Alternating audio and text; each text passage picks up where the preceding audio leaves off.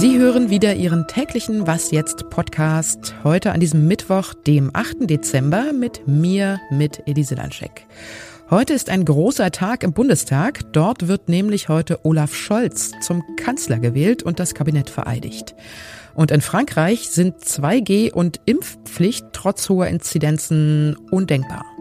Außerdem kümmern wir uns mal um eine Spezies, die vom Aussterben bedroht ist, nämlich der regionale Dialekt. Icke dette Kikema, Augenfleisch und Bene. Aber jetzt erstmal die Nachrichten. Ich bin Christina Felschen. Guten Morgen. Australien und Neuseeland wollen genau wie die USA keine Regierungsvertreter zu den Olympischen Winterspielen nach China schicken. Damit wollen sie gegen Menschenrechtsverletzungen protestieren.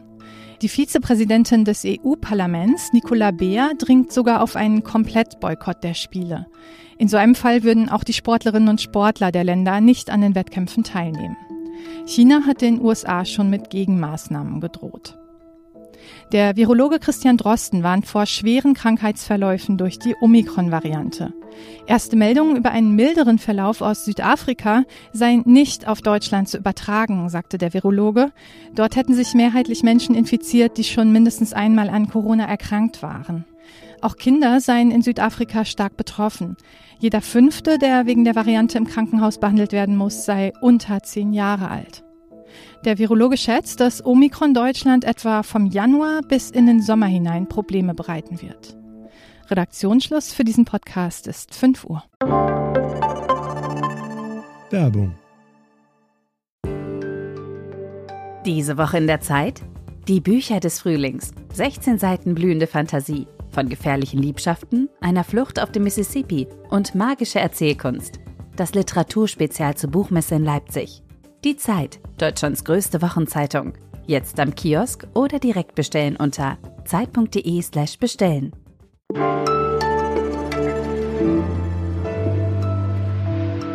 Olaf Scholz ist dort angekommen, wo ihn seine Karriereleiter ganz straight hingeführt hat, nämlich ganz oben. Heute wird der ehemalige Hamburger Bürgermeister und bisherige Bundesfinanzminister von den Abgeordneten im Bundestag zum neuen Bundeskanzler gewählt und danach, genau wie sein Kabinett auch, vereidigt.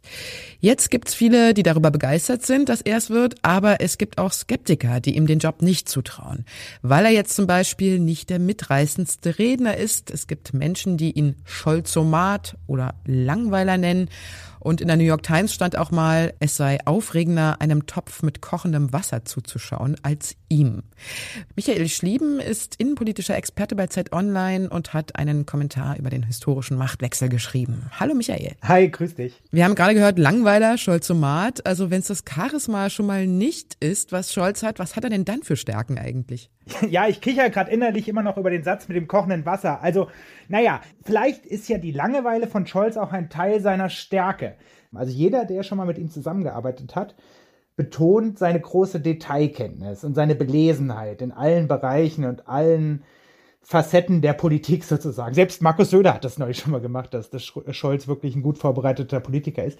Und diese Fachkompetenz ist was, was auch andere überzeugt. Zum Beispiel auch Christian Lindner von FDP hat es ja neulich betont, wie begeistert er von Scholz Führung war während der Koalitionsverhandlungen. Und sowas hört man durchaus häufiger, wenn man sich mit seiner Karriere beschäftigt. Also intern muss Scholz eine wahnsinnig kompetente Wirkung auf andere entfalten. Und in der Bevölkerung, letzter Satz dazu, ist er ja auch ziemlich beliebt, muss man sagen. In Hamburg hat er die absolute Mehrheit geholt mit seiner Art und in der Großen Koalition war er stets ganz oben oder zumindest im Spitzentrio bei Politiker-Rankings. Jetzt kommen ja mit Corona, Klimawandel und den Geflüchteten an den EU-Außengrenzen, für die es ja auch immer noch keine Lösung gibt, gleich mhm. mehrere mhm. große Herausforderungen auf die neue Bundesregierung zu. Kann denn Scholz Krise? Naja, also stimmt auf jeden Fall, das Umfeld, in dem er jetzt gerade Kanzler wird, ist überhaupt nicht einfach. Also wenn man allein Corona mal be betrachtet, kann man, glaube ich, schon sagen, dass es noch nie in der Geschichte der Bundesrepublik einen Machtwechsel gab, der in einer derartigen akuten Krisensituation stattgefunden hat. Und ich glaube schon auch, dass Scholz besser gewappnet ist als viele andere Politiker in seiner Generation, jetzt mit diesen ganzen Krisen umzugehen, weil er ist eben seit 25 Jahren Spitzenpolitiker, hat ganz verschiedene Ämter und Perspektiven kennengelernt und dass er sich gut auskennt, das haben wir eben schon angesprochen. Aber das Problem von ihm könnte, glaube ich, eher das sein, dass er Defizite hat, seine Klugheit und umfassende Themenkenntnis zu vermitteln. Also er ist, wie wir anfangs auch sagten, kein mitreißender oder einfühlsamer Redner, er ist eher technokratisch, Nerd, wie man vielleicht in der jungen Generation sagen würde. Und da hat er Defizite, ganz klar. Hm.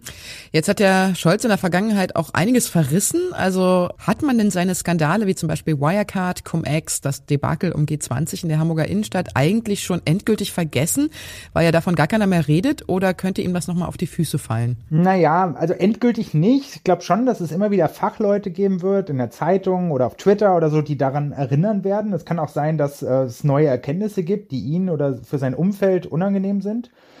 Aber man muss auch sagen, dass es ja relativ komplizierte Sachverhalte gibt. Ne? Dieses Cum-Ex- oder Warburg-Geschichte, die muss man erstmal richtig nachvollziehen können. Und es gibt Skandale bei Politikern, die sind viel einfacher, sind viel eingängiger. Ne? Gefälschte Doktorarbeiten oder betrunkene Autofahrer oder so, da weiß man sofort, was man davon zu halten hat.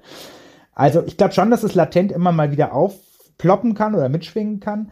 Wichtiger für uns, also bei den Medien und in der Bevölkerung, wird schon sein, ob seine Regierung Corona in den Griff bekommt irgendwann oder ob er nachvollziehbar oder auch widersprüchlich auftritt. Das wird wichtiger sein als die alten Skandale, tippe ich mal. Danke dir, Michael. Ja, sehr gerne.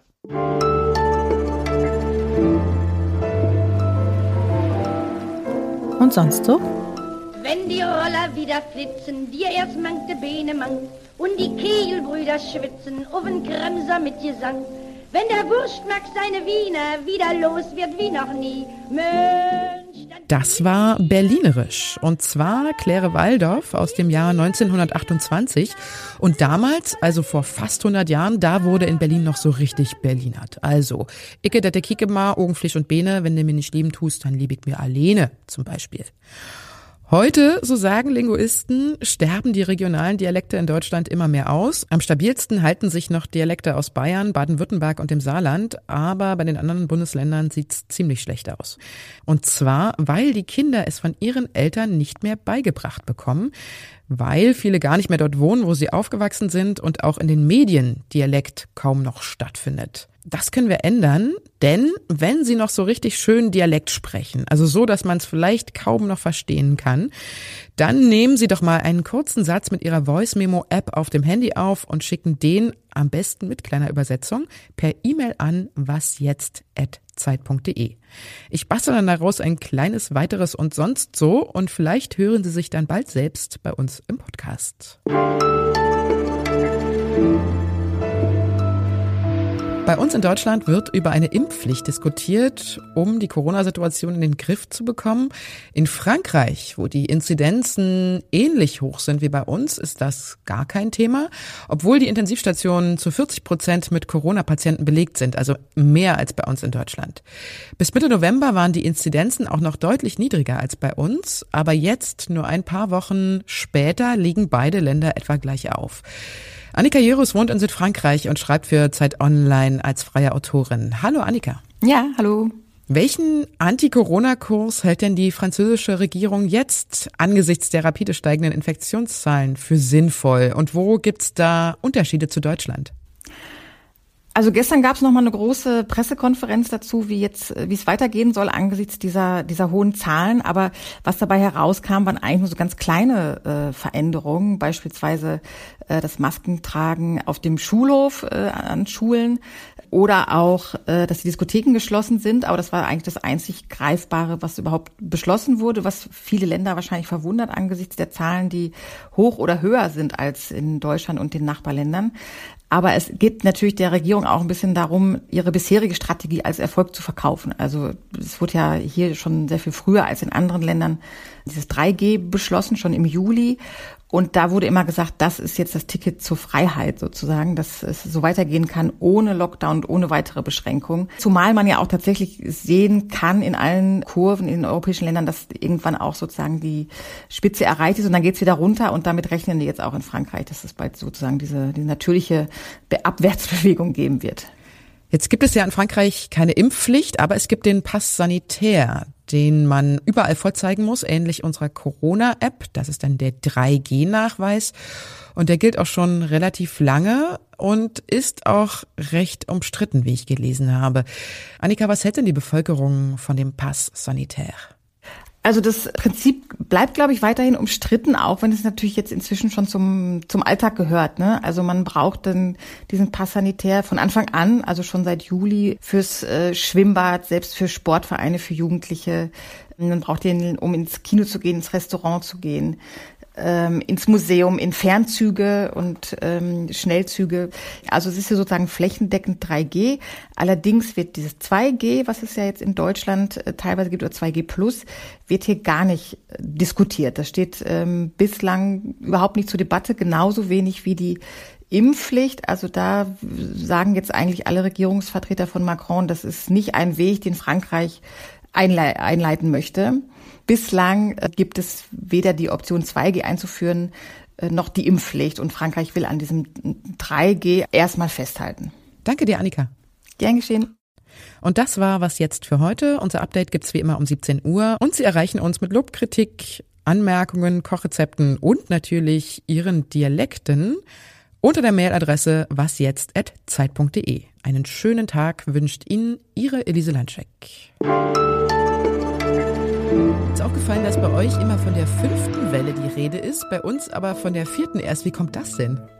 Ja, das ist ganz interessant. Also hier ist eine Welle, die im Frühjahr irgendwie mehr gezählt wurde als in Deutschland. Da war das in Deutschland nur so ein kleines Wellchen.